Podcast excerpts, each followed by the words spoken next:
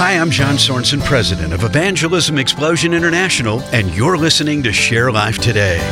How important is it for you to have hope in your life? In a study we did with Lifeway Research, we found that 88% of people said that it was either important or very important to have hope in their life. 88%. But even without these numbers, we know how vital hope is. Take Michelle, for instance, who shared her testimony on what'smystory.org. She wrote, Trusting in myself brought me nothing but anxiety, depression, and a sense of doom. Trusting in what Jesus has done for me has brought me peace, hope, and a future that I feel joyful about. I pray that others will receive the gift of eternal life and join me and millions of others that are now in the family of God.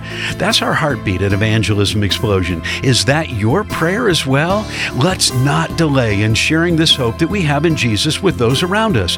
For resources, visit sharelife.today.